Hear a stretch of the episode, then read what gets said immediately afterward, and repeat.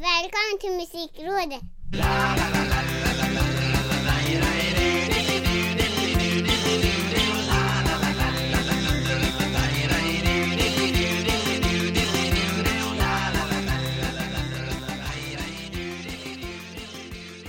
Nummer 67 har vi kommit fram till. Musikrådet nummer 67. Jag som heter Micke Mjörnberg och senior Rikke Holmqvist ska prata om musik för 67:e gången. Ja. Både peppigt och deppigt idag. Mm. Som det har varit de senaste veckorna. Har du det? Det har tyvärr. Det kanske. Ja, men lite deppigt har det varit. Ja, hösten kommer, folk faller ifrån. Ja, men lite så. Ja. Det kanske bara är så, men det blir lite deppigt av andra anledningar idag kanske. Ja, vi får väl se var vi landar. Vi börjar i det peppiga, tycker jag. Ja, men det tycker jag. För här i veckan som gick så kommer ju Propaganda, inomhusfestivalen som ska hållas andra helgen i oktober med ett nytt bandsläpp. Och vi pratade ju om det för ett gäng veckor sedan när de hade sitt första bandsläpp, hur barnsligt pirrigt och glatt det kan bli med ett bandsläpp. Ja. Ja, herregud, ja. Till en festival. Och nu kom de ju med ett släpp som, alltså man blev ju överlycklig på något sätt. Det var Silvana Imam och det var Shout Out Laos och det var framförallt Solen. Jag har aldrig sett Solen live. Jag blev ju så våldspeppad på att se Solen när de släppte sina artister där.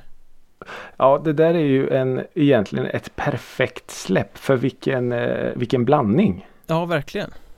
Egentligen bara, inom citationstecken, bara tre band, men från otroligt skilda delar av musikspektrat. Så en perfekt bokning. Det var väl några band till, fast lite mindre saker som man inte kände igen. Eller som vi gamla gubbar inte kände igen i alla fall. Nej, precis. Som säkert är skitstora på TikTok. Kan mycket väl vara så. Jag vet inte. Men Shout Out Louds. Jag ska liksom ärligt erkänna att jag trodde inte de fanns längre. Nej, det kan jag också skriva under på. De var ju svingrymma då när det begav sig. Vad kan det ha varit? 10 år sedan när det var den här hitten, vad det nu hette. Med koklocka och grejer som de höll på med. Du ser det så länge sedan, så den har på något sätt fallit bort. De hade väl någon låt som hette Please, Please, Please, men det är inte den jag tänker på. Tonight I Have to Leave It heter den, va? Ja, okej. Ja, det känns bekant. Men svinbra liveband då, vill jag minnas. Sen har de liksom fallit ur mitt medvetande sådär, som band som inte är så aktiva gör. Så här när de släpptes av Propaganda så blev det liksom såhär, åh, de! Ja, men fan, det är ju sådär som är ganska kul med sådana där bokningar också. När det blir på något sätt. Det känns, jag vet ju inte om de har hållit på eller om de återuppstår här nu för att, men bara att se ett sånt gammalt kärt namn kan ju göra mer än att det skulle vara ett nytt hypat band. Verkligen. Så, så en fingertoppskänsla. Jag ser verkligen fram emot den här festivalen. Men har de släppt något? Jag vet faktiskt inte. Nej. Det kanske inte är så relevant, tänker jag. Nej, det känns som att jag kommer gå dit med en förväntan om att inte riktigt veta vad jag ska förvänta mig. Nej. Åh, vilken skön känsla. Åh, den är ju fantastisk. Istället att man höjer ribban för varje minut som konserten närmar sig. Ja. Ja, men det känns som ett vettigt angreppssätt på det här. Ja, absolut. Angreppssätt, det gillar jag. När vi börjar nörda ner oss i konserten. Ja, det blir bra. Ja. Men Solen, säger du. Jag såg Solen på, vad heter den? Where's the Music? Ja. Så ja, där har du något vackert att vänta dig. Jag såg att de postade på Instagram om att det här ska bli kul. Vi vet inte vad vi ska spela för vi har inte börjat repa än, men kom dit. Det blir säkert bra. Det blir garanterat jättebra. Ja, men det är klart att det blir. Men och för att liksom på något sätt bygga upp ännu mer det här nu då. För nu är jag lite så här taggad på. Du verkar ju ha varit supertaggad. Och då blir jag taggad. Så då undrar jag nu, mitt i all den här propagandahypen, vad har Micke Mjörnberg lyssnat på?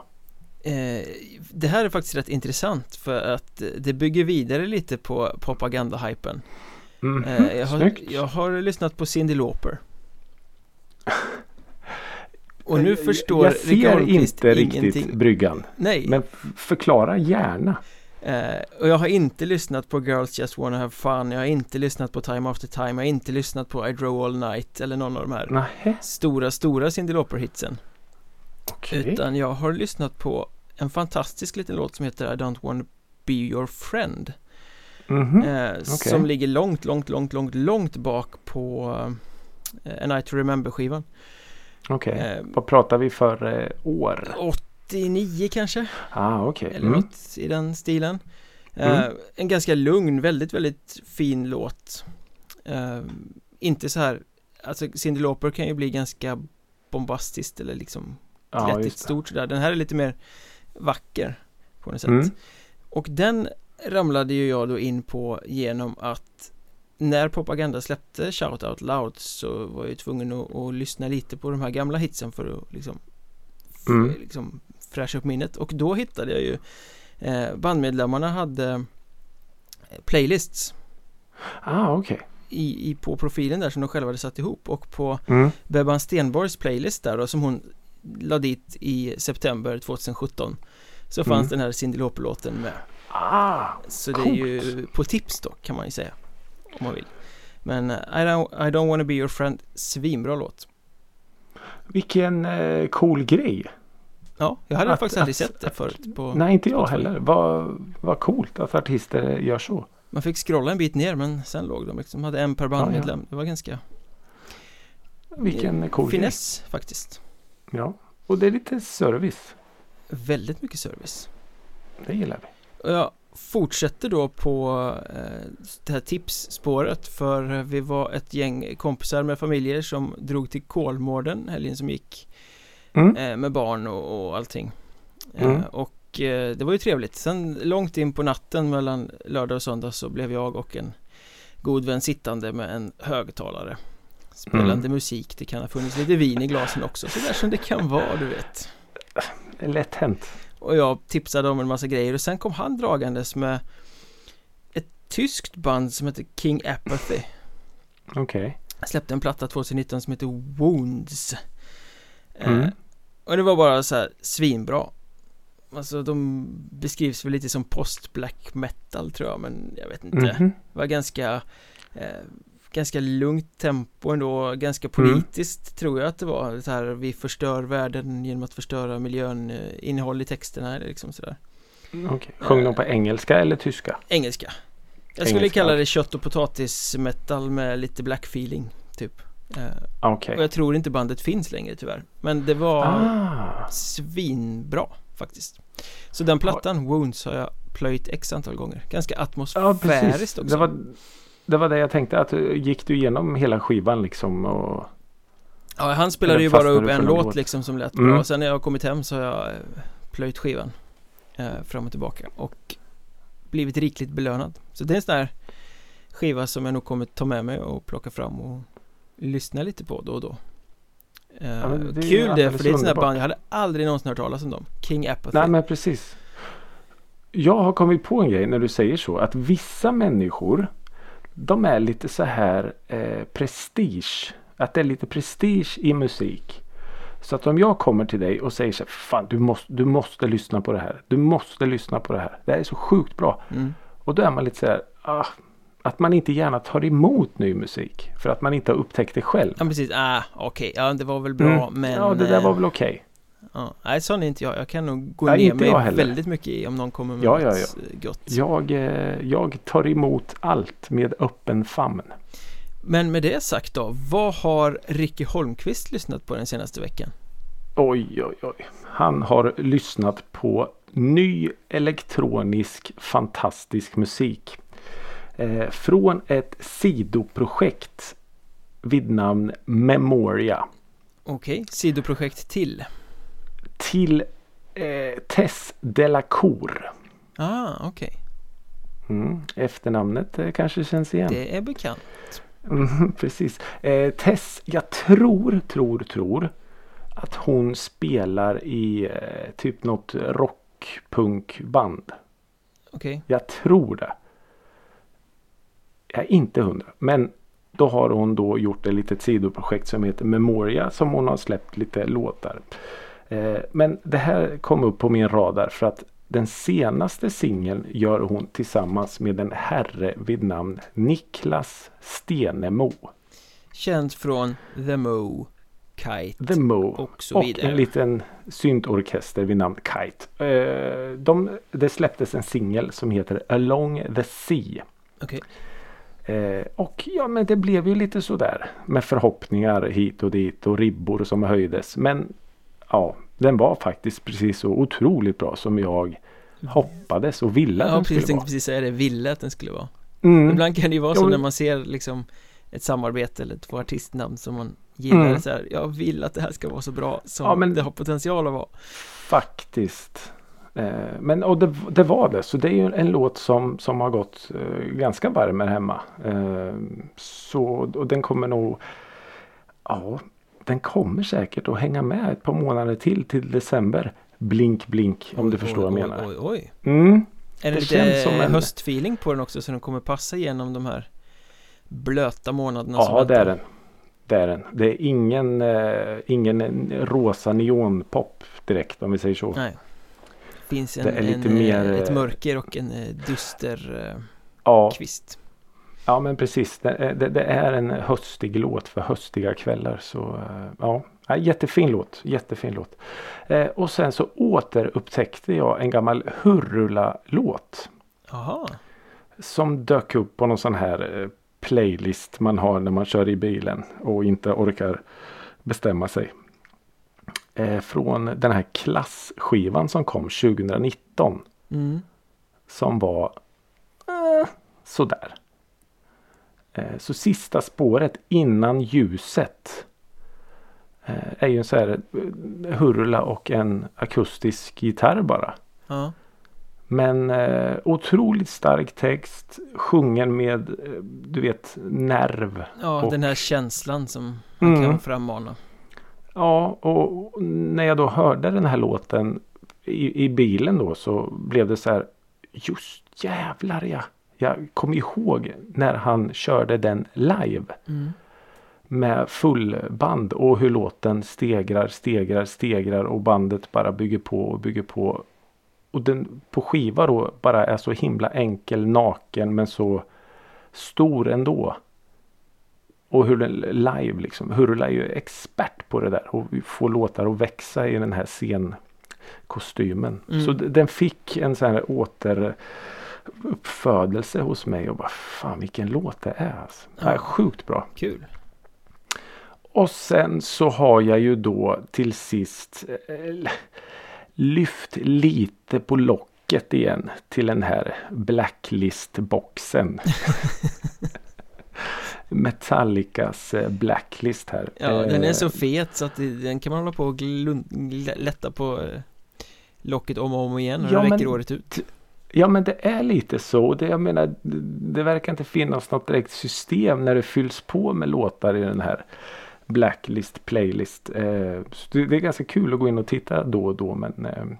En låt som jag vill lyfta här nu är ju, jag vet inte vilken av alla Nothing Else Matters versioner i ordningen det här är. Jag har inte riktigt hållit räkningen på, men i alla fall Phoebe Bridgers gör en version av just Nothing Else Matters, och den är hittills vågar jag nog säga den bästa låten av samtliga tolkningar på den här blacklist-listan. Och den kommer då kunna höras i spellistan som kommer med det här avsnittet. Definitivt. Och den är väl värd att lyssna på, för den, hon gör den otroligt bra. Hon gör verkligen, hon strör sitt eget strössel över låten. Sjukt bra. Det är faktiskt rätt fina ord, för den låten är ju så söndertolkad så att det är svårt att göra något unikt av den. Det är ju ett jävligt trött coverval. Ja, men så är det ju. Och alla låtar hittills jag har lyssnat på Nothing Else Matters kan ju inte direkt påstå att de står ut. Nej, verkligen inte. Det är någon annan kanske som är värd att nämna vid ett senare skede, men just Phoebe Bridgers var så här okej. Så ja, den rekommenderar jag starkt. Mäktigt. Men du. Ja. vi har ju en gemensam husgud, ska jag inte säga, men vi har en gemensam artist som kanske är den artisten som vi har mest gemensamt. Alltså, om du förstår vad jag menar. Vi gillar många samma, men det finns ju en artist som vi kanske gillar ganska mycket båda två på ett lite osunt sätt sådär. Ja, det kan jag hålla med om. Då vet du vem jag syftar på. Jag tror att du syftar på en man vid namn Joakim. Ja, exakt. Von Anka. Von Anka. Nej, Tåström såklart. Nu ska han ut på turné igen och släppa singel och allt. Ja. Vad fick du liksom för känsla när den här nyheten damp ner i, om det var fredags eller när det nu var? Första spontana känslan blev ju yes. Bara superglad att få uppleva Tåström live igen. Och direkt då så tittade ju så här, kommer han till Norrköping? Och det gör han ju. Han kommer till stans kanske vackraste och coolaste konsertlokal, nämligen Värmekyrkan. Vilket är coolt och kommer passa Tåström perfekt. Ja, det känns ju som helt gjutet att han ska spela i den lokalen faktiskt. Ja, men absolut. Har inte den varit en sån här paddelbana under pandemin? Jo, men det behöver vi inte prata om. Medan då i Linköping så skulle han spela i Saab Arena liksom. Det är inte jättesexigt direkt. Så ja, men jag blev pepp. Jag blev superpepp på att få uppleva Tåström live igen. Och du har precis, jag delar naturligtvis peppen, men du har precis genom det du har sagt nu ringat in en viss ambivalens kring den här turnén. För du har ju en spelare i Norrköping, spelare i Värmekyrkan, spelare i Karlstad, så spelar han på Nöjesfabriken och så vidare. Såna här ganska, även om det är stora lokaler så är det ganska intima lokaler på något sätt. Typiska sådana lokaler som man vill ha Tåström i. Men sen tittar man på andra delar av turnéplanen. Du har nämnt det, Saab Arena i Linköping, en ishall, Skandinavium i Göteborg, Malmö Arena, Avicii Arena, det vill säga Globen i Stockholm. Det känns liksom så här, men han gör en hel lång Sverige-turné. Varför ska han då in i de här stora ishallarna? Ja. Och det där är inte specifikt för Tåström. Jag kan känna, eller kände det redan innan pandemin, och jag gissar att det kommer eskalera nu om det öppnar upp igen efter pandemin, att artisterna, eller förmodligen då deras agenturer, tar i så att de bräcker sig och ska in i så stora lador som möjligt. Ja, men som precis. Att det är snyggt på något sätt att man ska spela i en stor arena fast man kanske egentligen passar i en mycket mindre arena. Ja. Jag menar, senast Tåström spelade vid Globen där, då spelade han ju i annexet, 3000 personers arenan, det är ju perfekt. Hellre sälja ut den än att ha 4 000 och en massa tomma röda stolar inne i Globen. Ja, och jag minns när jag såg honom i Linköping en gång när han spelade just i Saab Arena. Då hade de liksom täckt för läktarna. Om du förstår vad jag menar, med stora jävla svarta skynken, så att det var ju fortfarande bara ståplats på parketten så att säga. Ja, men det är så där de gör ishallar ibland, för du ska ju vara en väldigt stor artist om du ska fylla en ishall, oavsett om det är Saab Arena eller Skandinavium. Framförallt om du dessutom gör en lång Sverige-turné. Så att det kommer ju garanterat inte vara full kapacitet i de här isladerna. Nej, det tror jag inte. Och då känns det bara så här, men det är ju osexigt. Ja, nu står jag här och lutar mig mot sargen. Ja, men lite så. Så ja, jag håller med, det känns jättekonstigt. Och å ena sidan då, om man då tror att de ska sälja ut och sälja så mycket biljetter, varför då inte satsa på ishockeylador i hela Sverige? Ja, precis. Alltså det blir jättekonstigt då om en, jag vet inte hur många personer som går in i den här Värmekyrkan, men säg en 1500-2000 där någonstans kanske. Ja. Jag vet inte, det är, jag håller med, det känns jättekonstigt. Och då blir man ju mer sugen på till exempel åka till Huskvarna där han ska spela i Folkets park, det vill säga den där lilla teaterladan där förmodligen. Ja, men precis. Det är så trångt så man kommer känna Tåström svett även om man står längst bak. Ja, precis, jättekonstigt. Då hade han lika gärna kunnat spela till hockeyborgen då, någon kilometer därifrån. Mm, precis. Kinnarps heter den fortfarande. Huskvarna Garden heter den nu. Mhm, här ser man. Men det är ju inte Tåström som har valt ishallar givetvis, men såklart inte. Ändå peppigt att han ska ut och köra den gamle farbrorn. Ja.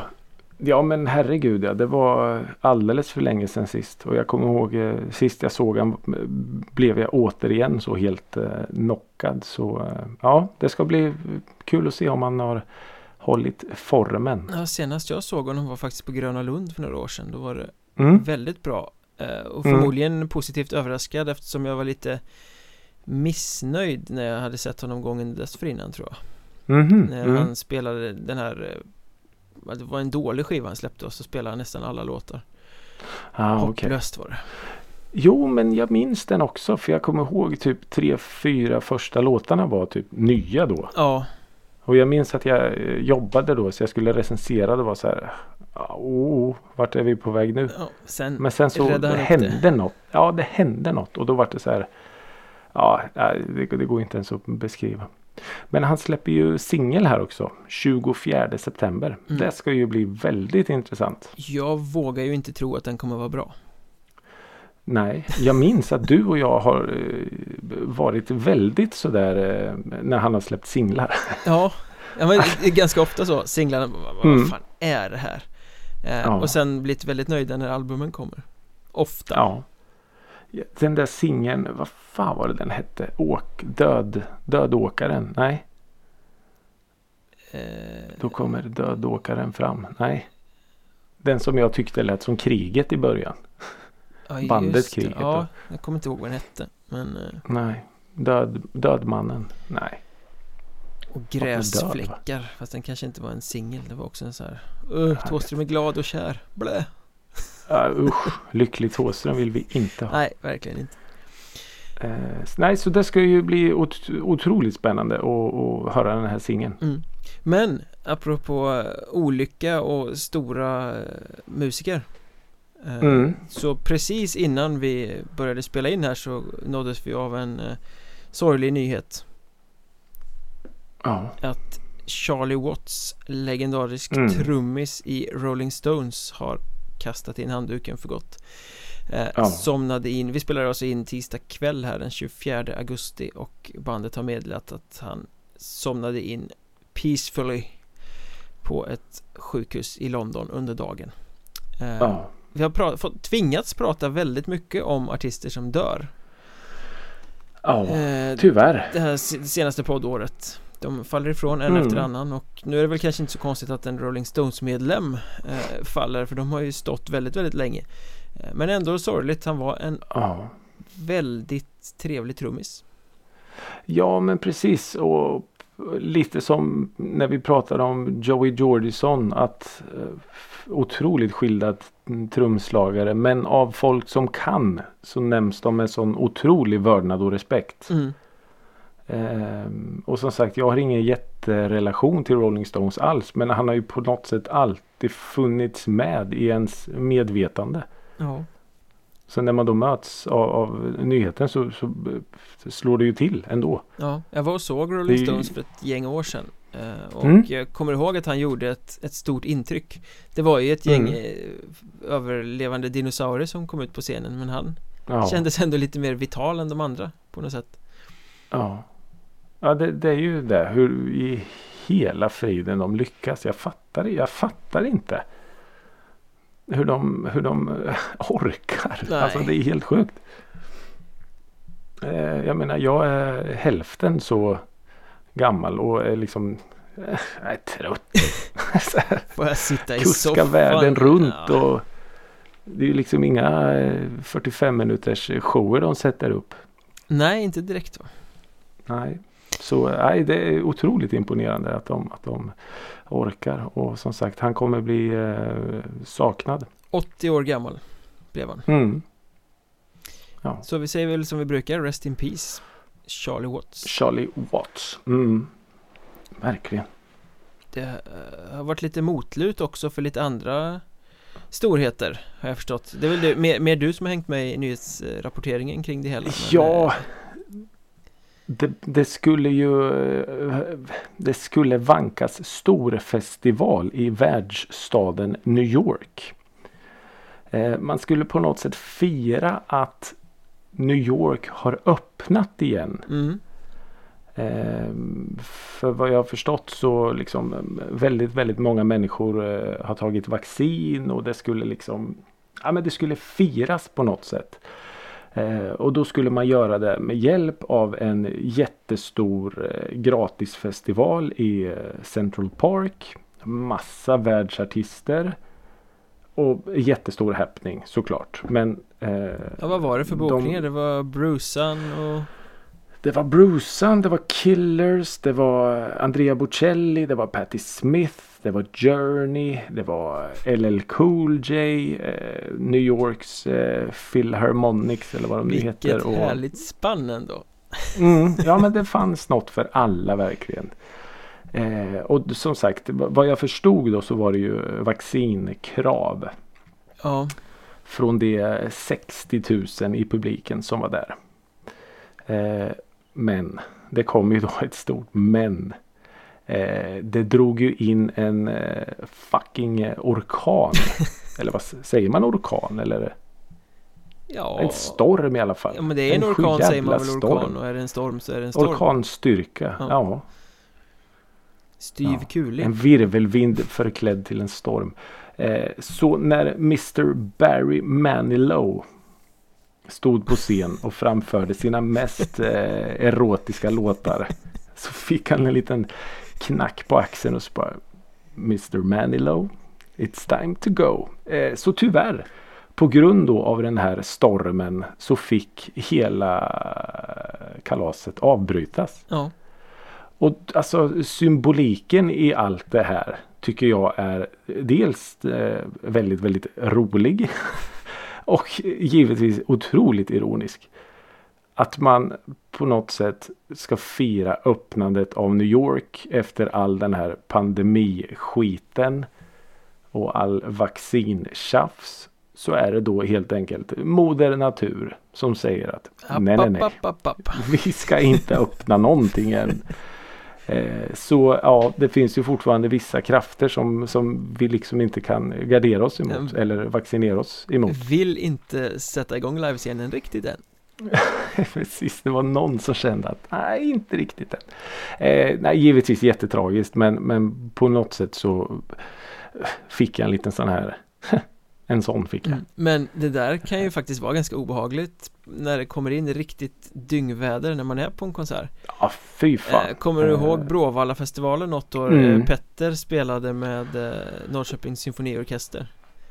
Ja, precis. Och det började blåsa upp och regna, och scenen blåste typ sönder och började vaja, och det började pissregna. De fick avbryta och typ fly från scenen, och sen bara några minuter senare så var det någon som blev träffad av blixten ute på campingen. Ja. Ja, det är ju givetvis inga... Alltså de krafterna är ju brutala såklart. Och speciellt när det kommer in en sån här otrolig storm. Då. Och i ett publikhav så har man liksom ingenstans att ta vägen egentligen. Nej, absolut inte. Det är bara att hoppas. Ja, och så försökte de väl att återuppta det här på dagen efter. Men nej, det gick tyvärr inte. Så... Ja, jag vet inte vad man ska säga. New York har inte riktigt öppnat den. Nej, det går lite trögt för konsertscenen även om många försöker. Det är, jag tycker man läser dagligen om artister som får avbryta sina turnéer och skjuta upp spelningar och sånt för att någon i turnécrewet eller någon i bandet åkt på covid-19. Ja, precis. Så Corey Taylor hade fått det. Jag såg att Jonathan Davis i Korn hade fått det. Här på hemmaplan har väl både Daniel Adams-Ray och Marcus Krunegård tvingats skjuta upp spelningar för att någon i bandet har fått corona. Ja. Ja. Så att även om många är vaccinerade så är man uppenbarligen ganska blottade för det ändå när man börjar ge sig ut på vägarna. Det visar ju ganska tydligt hur snabbt det kan spridas när de här turnerande sällskapen får det. Förr eller senare. Ja, men lite så är det ju, och det är ju liksom inte bara positiva siffror och jubel som man möts av, utan det är ju fortfarande ganska stor spridning. Så ja, det gäller ju att fortfarande vara väldigt, väldigt försiktig. Man lever på hoppet. än så länge. Det gör vi. Och det är där vi gör allra bäst. Något annat som är rätt bra att göra är ju att följa Musikrådet på Instagram till exempel. Åh, herregud ja. Oh. De som gör det fick ju se en rolig lista häromdagen som jag vet att du var skyldig till att lägga ut. Ja, det var jag faktiskt. Läste den med stor förnöjsamhet. Mm.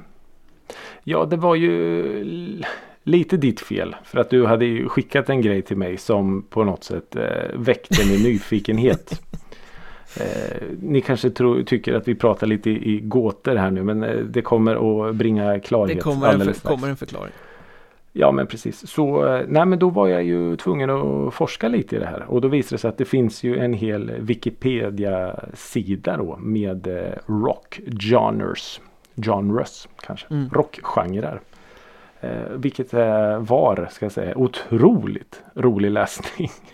Ja, det finns ju inte bara rock och hårdrock. Det finns ju en och annan subgenre också, kan man ju säga. Ja, det kan man väl lugnt säga. Och som sagt, de stod ju i bokstavsordning pedagogiskt nog då, så där varje bokstav hade en liten sån här rullgardin. Så jag tänkte, ska jag... Post-apocalyptical industrial doom black metal. Ja, men core. Ja.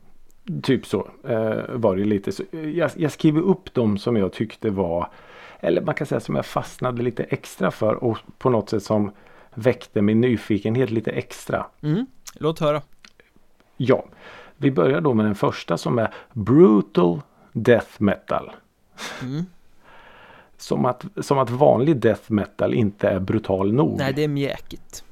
Ja, det är lite mjäkigt. Utan då, jag gillar ju brutal death metal. Undrar om man kommer så här och tipsar om en death metal-låt till ett brutal death metal-fan. Om man blir dissad då, det är löjlig skit. Ja. Det är ju som att säga att du lyssnar på dansband liksom. Ja. Är du inte brutal så är du ingenting. Nästa genre som jag... nu ska vi ge oss in i core-träsket lite här. Det fanns mycket som hette något med core. Första är ju då alltså Christ core. Det låter kristet. Jag tror det. Jag tror att det är Christ core. Men är det liksom en utveckling av kristen metalcore? Att det kan vara. Jag vet faktiskt inte. Utan bara Christcore. Men då måste jag fråga dig här som är lite mer bevandrad än vad jag är. Vad står själva liksom core för? Ingen aning. Okej. Det där har ju liksom... Det finns ju hur många core-genrer som helst. Ja, men precis. Någonstans måste det ju härstamma från hardcore, tänker jag. Ja. På något sätt. Som är en lite brutalare variant av från punken på något sätt. Vilket ju också kan vara jävligt svårt att liksom sätta en ram att så här låter hardcore, för det kan ju låta på så extremt många olika sätt. Ja, precis. Men jag tänker ändå att om ordet core finns med, då är det av det lite tuffare slaget. Ja, det är väl någon form av subgenre till punk och metal i alla fall. Vilket då gör att nästa genre blir ganska rolig. För den heter nämligen Cuddlecore. Okej. Ja, som sagt, ni får gärna låta er fantasi skena iväg. Men det här är då alltså myscore. Lite snuggelrock. Skulle det vara Dead by April eller något sånt där? Ja, kanske. Eller kanske mer popcore i så fall. Ja, det var ju ett jättebra... förslag. Och sen har vi då av alla rockgenrer så finns det något som kort och gott heter Russian rock. Ryssarna fick inte liksom, utan de ska ha en egen. Russian rock. Det kanske är mer en sån här varningsetikett. Ja, men det kan vara så. Och sen så går vi in på den kanske lite mer hårdare regnbågsmusiken, och kort och gott queercore. Ja, jag vet inte. Här har vi en annan som, jag vet inte, fantasin och allt är oändligt. Cowpunk. Det tycker jag låter jävligt spännande ändå. Otroligt spännande. Men så då kommer måste vi då det vara till... cowbell i på något sätt. Måste vara. Den kanske lite, en av mina absoluta favoriter, som jag faktiskt har en förklaring till också. Black metal. Alltså black metal. Och då tänkte jag, vad i helvete är det här? Och då kan jag berätta att unblack metal, även kallad white metal, kristen black metal eller life metal, är en musikstil som främst motsvaras ljudmässigt av black metal, men som till skillnad från vanlig black metal framtonar kristna och goda budskap. Namnet syftar till att markera att man anser genren vara motsatt black metal, trots att det inte nödvändigtvis finns någon skillnad rent musikaliskt. Ja, det är ju fantastiskt. Känns som den är ganska smal, den genren. Black metal. Ja, jag gillar det. Och sen har vi då kanske den konstigaste, som är technical death metal. Ja, det är väl extra teknisk dödsmetall. Ja, jag vet inte. Och då har jag liksom inte ens nämnt de här som vi har pratat om tidigare med math, core och allt vad det heter. Matematik, rock och grejer. Så, ja. Hur är det med pornogrind då? Den missar jag i så fall. Det var så otroligt många genrer. Men min fråga är, behöver vi alla de här genrerna? Nej. Det här var ju bara några, men alltså det fanns ju hundratals till. Nej, de gör ju bara allting obegripligt och förvirrat. Ja, men ja, vi kanske kommer in på det här lite senare snart. Men vem bestämmer vad? Ska jag förklara? Eller hur ska jag? Vem bestämmer genrenamnet? Kan vem som helst? Kan du och jag släppa en låt imorgon som vi döper till Music Council Core Grind? Podcore. Absolut. Ja. Det är väl ett sätt för skivbolag och artister att försöka positionera sig på något sätt, och eftersom allt redan är gjort så får man vika in och ut på sig själv för att hitta på något. Ja, men jag kan inte komma på någon annan musikstil som är lika bajsnödig att på något sätt försöka stå ut. Som rock och hårdrock. Ja, det finns ju inte lika många hiphop-genrer eller alltså inte ens pop-genrer. Nej, så är det nog. Och pop som är ännu bredare och större och mer omspännande finns det ju inte. Ja, nej, det är sjukt. Och på något sätt så måste vi väl kasta oss in i vårt hiss och diss-segment här då, hög och hög, som föranledningen till den här roliga djupdykningen i genrer. Ja, för det var du som sådde för att... Jag ska dissa. Och nu osar det svavel här, för jag är så less, så att nu ska vi kasta upp det. Nu blir det less metal. Hardcore Superstar. Det är ett band som alla känner till. Ett band som har funnits med länge. Ett band som har haft en ganska brokig karriär. Släppt mycket som är jättebra. Gjort en del som är mindre bra, men framförallt det är ett band som jag har fullast respekt för och som har gjort mycket bra musik genom åren som jag kan plocka fram och lyssna på än idag faktiskt. Och ett bra liveband. Väldigt bra liveband faktiskt. De släppte en ny singel här i veckan som gick, och då skickade skivbolaget ut ett mejl där det står så här i rubriken: Sveriges finaste export av street metal. Jaha, tänkte jag. Street metal.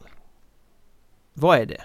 Oh. Och när fan blev Hardcore Superstar street metal? De har väl liksom genom karriären, de började som något glammigt band, sina första skivor, sen tog de in mer thrash och blandade det med sitt glamsound och fick en revival och liksom sådär. Men street metal, vad fan ska det ansifta på det? Deras musik, är det någonting för gatan? Är det musik liksom för kids som har örat mot rälsen, som är nere med gatuslangen? De är väl för fan 50 år snart. De är väl så lite nere med vad som är inne och häftigt, och de har gått i samma jävla kläder som de har haft sedan de var 19 liksom. Det är så lite street som det kan vara i min värld. Och dessutom en så här påhittad genre som de plötsligt börjar slänga som är 25 år in i karriären, eller hur länge de nu har funnits. Jag blev så Ja, men bara ordet street och rock har väl aldrig någonsin hållit varandra i handen. Street har väl alltid varit liksom hiphoppens ord. Ja, jag vet fan inte. Det är ju helt... Ja, men det fortsätter i det här mejlet. Där det först kommer en massa text. Där det bland annat står: de slog publikrekordet för en huvudakt på öppningskvällen under världsberömda Sweden Rock Festival. Mm-hmm. Världsberömda Sweden Rock Festival. Här tar vi inte i så vi bajsar på oss, skivbolag. Inte alls. Nej, men, absolut. Och sen toppar de allting med ett citat här från trummisen Ademoon. Jag tror inte att han har sagt det här. Jag tror, det brukar väl vara så att någon hittar på ett citat och så säger man att någon i bandet har sagt det. Men det står i alla fall, Ademoon säger följande. Att den här låten som de har släppt då, som heter Catch Me If You Can för övrigt, det är en naturlig uppföljning av det svarta albumet och definitivt ett album för fansen som bäst delas med goda vänner, kall öl och mycket starka högtalare. Klyschraden slår i taket som man bara... Vi tar det igen, ett album för fansen som bäst delas med goda vänner, kall öl och mycket starka högtalare. Blir det töntigare? Nej. Street metal det från världsberömda Sweden Rock Festival som ska spelas i mycket starka högtalare. Ja. Om han har sagt de där orden, citat, så ja, det ska mycket till, för så där pratar man ju verkligen. Ja, exakt. Jag gillar som sagt bandet, men jag har nog aldrig blivit så opepp på att lyssna på en låt som efter att ha läst det här pressmeddelandet. Nej, det där var ju... Det var såhär, catch me if you can, yeah right, ni ska fan jaga mig om jag ska lyssna på den här skiten. Åh, herregud, Micke Mjörnberg. Ja det, jag vet inte vad jag ska säga. Det är nästan att jag är lite rädd, jag ryggar. Förlåt Hardcore Superstar, låten är säkert jättebra, jag har inte lyssnat på den. Men det här sättet att presentera det gjorde mig bara oerhört matt. Och lite arg också, faktiskt. Jag vet inte vad jag ska säga ut. Jag är lite rädd. Jag har aldrig hört dig så här uppeldad förut. I like it ändå. Ja, jag med. Herregud, jag rodnar lite nästan. Men street metal, dissen idag handlar om street metal. Ja. Kanske, jag ska inte, vet du vad, jag har ingenting att tillägga. Nej, då tycker jag att vi avslutar med att hissa någonting istället för att bli lite positiva. Ja, det kan vi väl göra. Det kan vi göra. Jag skulle vilja, alltså vi har pratat om det här bandet många gånger och på något sätt så trillade poletten ner först nu. Alltså jag vet att både du och jag har slängt mycket skit på de här genom åren. Men så blev det lite så här nu att, men Metallica... Fy fan vad smarta ni är. Alltså vilka affärsmän. Ja, det får man väl verkligen säga att de är. Jag gjorde en så här snabb googling och då stod det här att de bildades alltså 1981. Det är 40 år i år.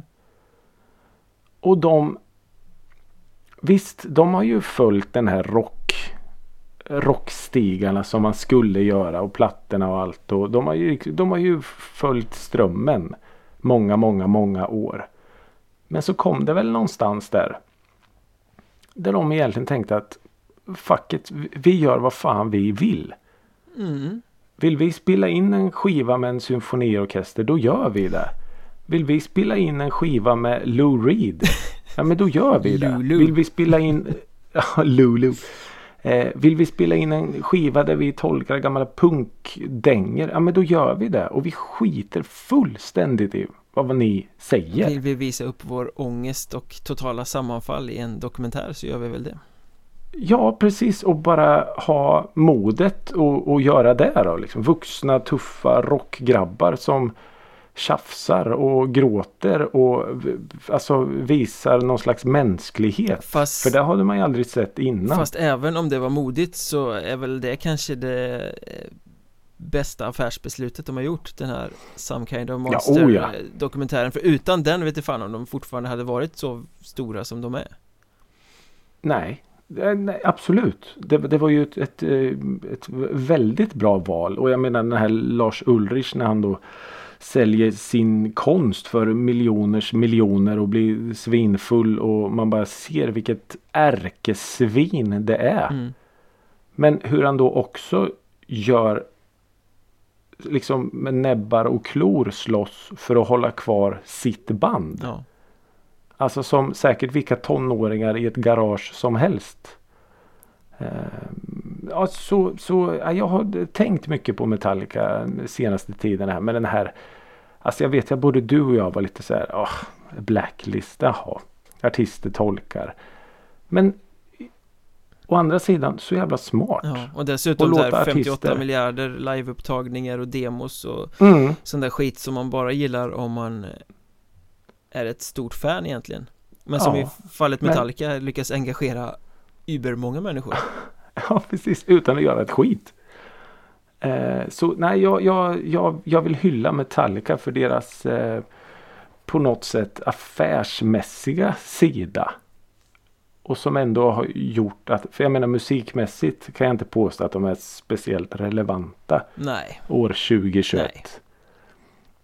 Men att på något sätt ändå finna sig kvar i folks medvetande och ständigt hålla sig kvar på någon radar tycker jag är briljant. Och också då att man vågar trampa nya outforskade stigar. Kanske inte lika mycket nu som för några år sedan.